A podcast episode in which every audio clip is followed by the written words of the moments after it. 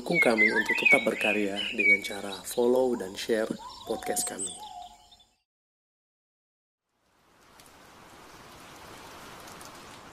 Selamat malam para pendengar podcast Desember to Remember.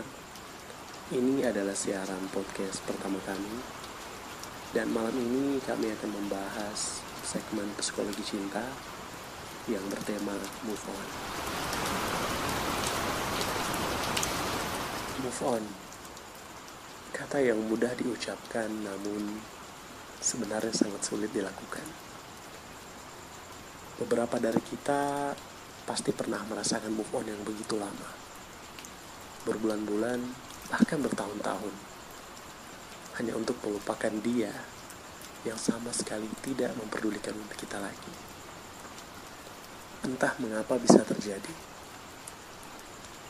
Padahal raganya telah pergi.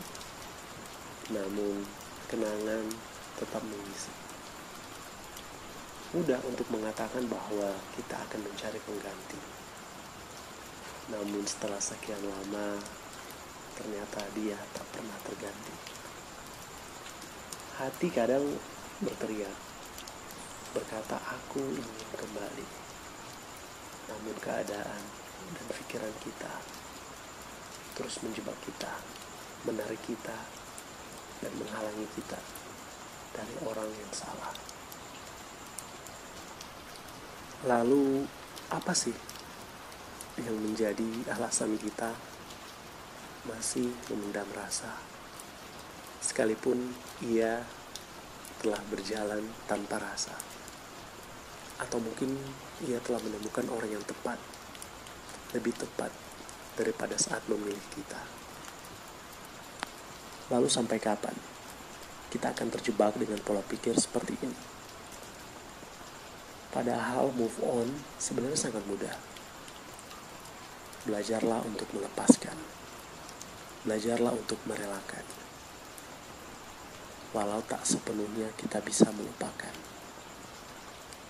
Percayalah bahwa suatu hari kita akan mengerti. Justru kita akan menertawakan kebodohan kita di masa lalu. Namun, tanamkanlah bahwa kita tidak akan mengulangi kesalahan yang sama.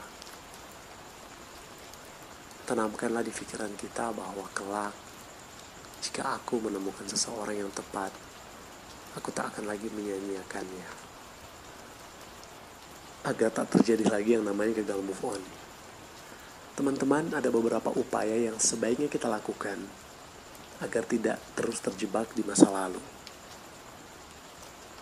Mungkin beberapa orang mengira bahwa memblokir, unfriend, atau mute seseorang di media sosial adalah perilaku yang alay.